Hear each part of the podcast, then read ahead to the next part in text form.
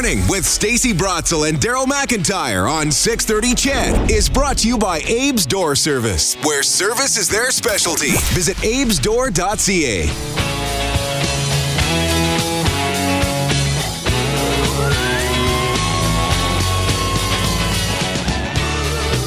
Good morning. It's this morning with Stacey Brotzel and Daryl McIntyre. Morley too. He'll be back in with sports here in a little bit. Uh, our next guest had a, had a big week last week. A couple of big stories that were coming out, including uh, rectifying something that has been the bane of my existence for what feels like forever.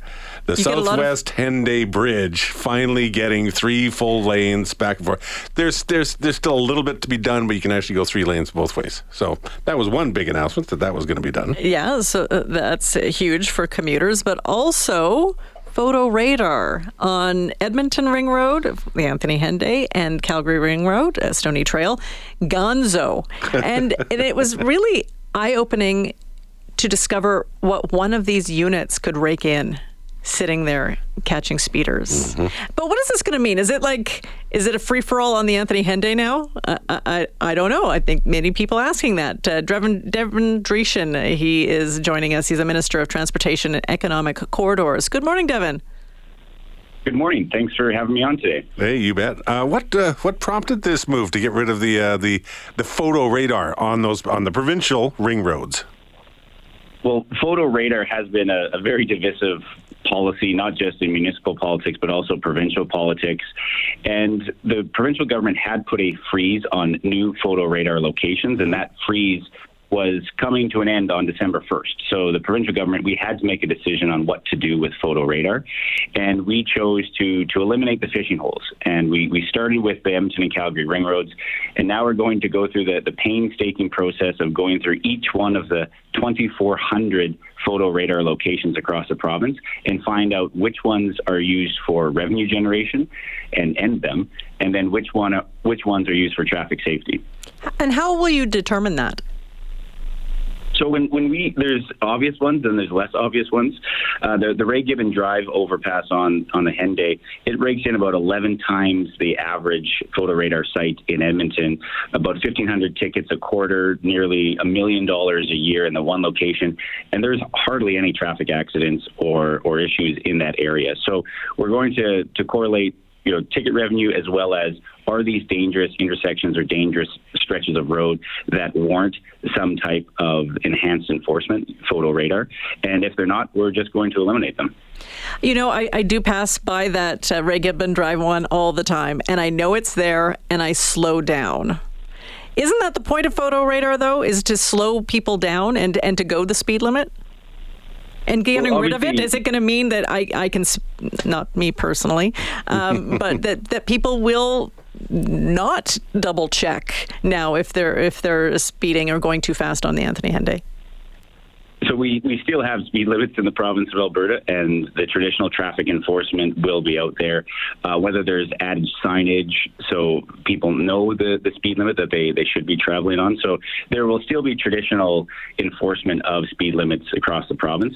But uh, photo radar, the entire intent of the use of photo radar is to make sure that traffic safety actually improves.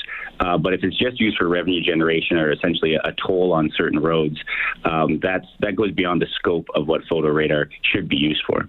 Although, and, and, you know, the, when this first uh, came up last week, had more than a few people in on the text line going, "Well, uh, honestly, it's a voluntary tax. You don't want to pay it. Just don't speed. It's it's it's a really simple thing. So, you know, there, there's responsibility on on on another front. Yeah, I, I think it's, it's like I said, divisive in, in political circles as well as as as, as normal people. Uh, but I think Normal people, I love that. Yeah, that's uh, self-deprecating. Yeah, yeah. Um, but I, I think it's something that there's lots of studies that show um, even just the, the flow of traffic de- being disruptive with photo radar. Certain people in a in a multi-lane flow of traffic, someone seeing that this is a photo radar intersection or knowing that it is, you know, looking down, checking their speed, slamming on the brakes because they know a, a site is coming up, and that kind of cascading domino effect in the flow of traffic actually can increase rear-end collisions, which is the number one cause of collisions in in Canada. So there's there's studies showing both ways that if you can disrupt the flow of traffic on whatever it is, uh, that's actually less safe than uh, than actually just allowing the flow to continue. I know you mentioned the uh, photo radar that just were, were perched at um, Anthony Henday and Ray Gibbon Drive, one of 22 locations uh, around the Anthony Henday.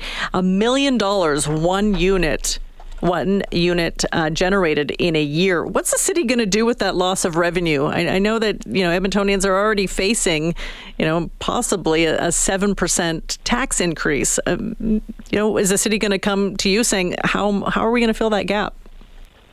Well, when it, when it comes to Edmonton, that, that's just one. There's 22 locations across the Anthony Henday, uh, raking in about $7 million a year out of the city of Edmonton's 48 million that they collect through Photo Radar. So we have given the both cities of Edmonton and Calgary the option of taking those off those fishing hole locations off of their ring roads and allowing to put them into their municipalities, so they can focus on, on sensitive areas like school school zones, playground zones, construction zones. They can they can transfer from the ring road to more sensitive areas where you have pedestrian versus vehicle uh, type situations, and that's that's where we really want photo radar to to be located at um, on on traffic safety areas that, that actually make a difference. Uh, as a provincial government, you can you can shut these ones down, but do you direct law enforcement on where to set up? uh, real radar traffic enforcement with humans, not with photos. Uh, they usually take care of that on the, on their own, don't they? Yeah, the, the enforcement, whether it's be a, a, municipal peace officer, the RCMP, um, city police like Edmonton, Calgary have. Uh, that's you know where they go, and, and obviously the, the, use of laser, traditional traffic enforcement of them just driving around the road and pulling people over. That that um, will be be a, their their decision. But again, you know, putting things into context, when you just look at photo radar programs across the country, Alberta at 2,400 photo radar sites with 26 municipalities using it, and then you look at the the number two in the country, which is BC at 190 and Quebec at 160. So we are over 10 times uh, that of the, the second highest use of photo radar in uh, in another province. So that's that's again a r- rationale or reason of, of, we need we are the outlier as as Alberta uh, with the use of photo radar, and so we want to make sure it's it's actually focused on on traffic safety. But there's nothing stopping the city uh, for putting up a, a whole bunch of red light cameras just to try to make up for that revenue because there's going to be a loss in revenue. Yeah. yeah, and this this this is specifically targeted for for speed photo radar traps. Uh, to red light intersections, I think that's a different, completely different conversation of, of intersection safety. You know, t-boning collisions obviously is, is, is dangerous. So those those are remaining um, as is. Uh, this this is just a look at uh, at fishing holes when it comes to photo radar for speed. Hey, just before we let you go, it's a it's a big day for, for your government as well because uh, Premier Smith was talking on the weekend about the the Sovereignty Act and would give out some details later on this morning. Uh, has there been quite a buzz in the back rooms of the legislature talking about this day? Yes, uh, it's something I, I, don't want to scoop what we're going to do, but it, come on, I think she's I think she's already laid her plans out over the weekend. Well, I think it's it's it's incredible, and I've never seen it in in my life. Uh, a federal government seeming so hell bent on on interfering into uh, other provinces' jurisdictions. It's it's it's mind boggling, and I think. Um, what, what we'll see today is, is another province taking another solid step of saying this is this is our world. We have this as a province. We have to use our, our rules that we have in place to make sure that we can protect our, our people.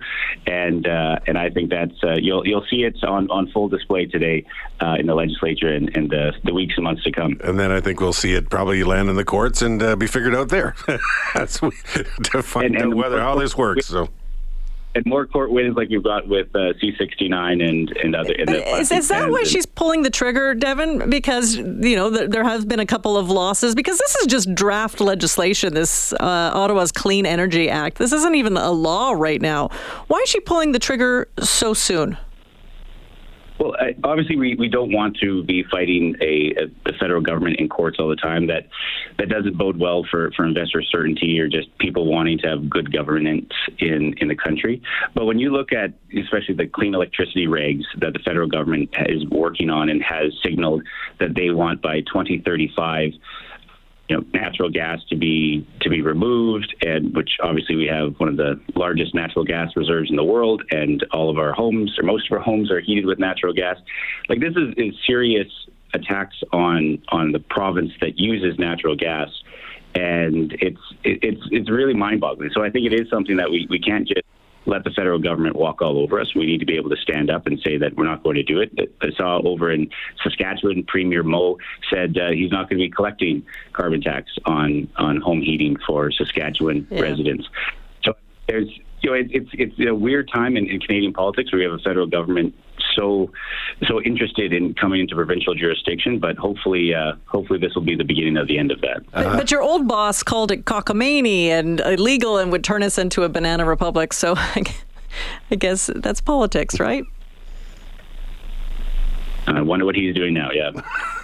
oh. Okay. Uh, Devin Dreeshen, thanks. Appreciate your time. Great. Well, thank you so much for having me on. I appreciate it. Okay, bye bye. So uh, Devin Dreeshen is Minister of Transportation and Economic Corridors.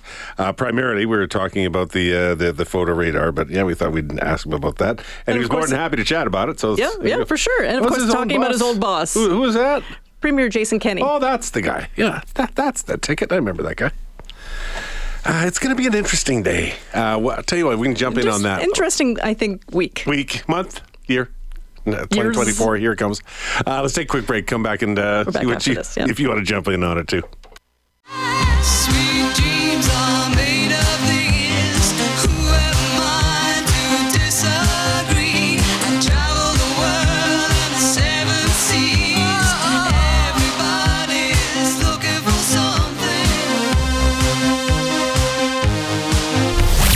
Morning with Stacey Brotzel and Daryl McIntyre on 630 CHED, presented by Abe's Door Service, with 24-7 emergency service where you speak to an actual person. Visit abesdoor.ca. Good to have you here, 821 on your Monday morning. This morning with Stacey and Daryl. Morley, too. He'll be in with sports in a moment. From the text line, I don't agree with a lot of what this government does, but I agree with him on this photo radar issue, and I haven't had a photo radar ticket in years. Get police on the roads instead. It's always the divisive. I still think it's a volunteer tax. Well, of course. And so maybe we should just call it that as opposed call it a cash cow as opposed to it's reducing you know crashes or it's improving safety. Um, as as Minister Dreeshen said, this spot on the Anthony Henday that collected one truck collected a million dollars a year mm-hmm. at Ray Gibbon Drive. There's no crashes there. There's no collisions there. It's it's basically it is what it is, an extra tax. So let's just call it an extra tax and that you have to pay for. But you know what? Photo radar should be in construction zones and it should be mm-hmm. outside my kid's school. But if they're at the Anthony Henday, they're not in any of those places. So it's just a redirection. But of course, there's going to be a shortfall in revenue the uh, city. Yeah, and some people say, well, you should be properly funding different municipalities, et cetera, so they're not having to rely on this. Kind and you would hope that what some change in funding formula would happen. If you lose the money, do you, do you lose whatever services that money was funding? No, or do you just find it somewhere I else? I think the city's going to get creative well, yeah, and, and, and, and, and find you know try to fill the shortfall with something else. Whether they, they find other cash cow locations, although Minister Dreeshen says that they're going to examine all of those, or they're going to find other ways to, to get us breaking the law. Will this cost jobs for the guys who sit in those trucks because they're not police officers? No, they're right? just re- reassigning them somewhere yeah. else in the city. There you go. I think it's a win-win. Yeah. I don't know. Uh, yeah, would they get it in enough spots?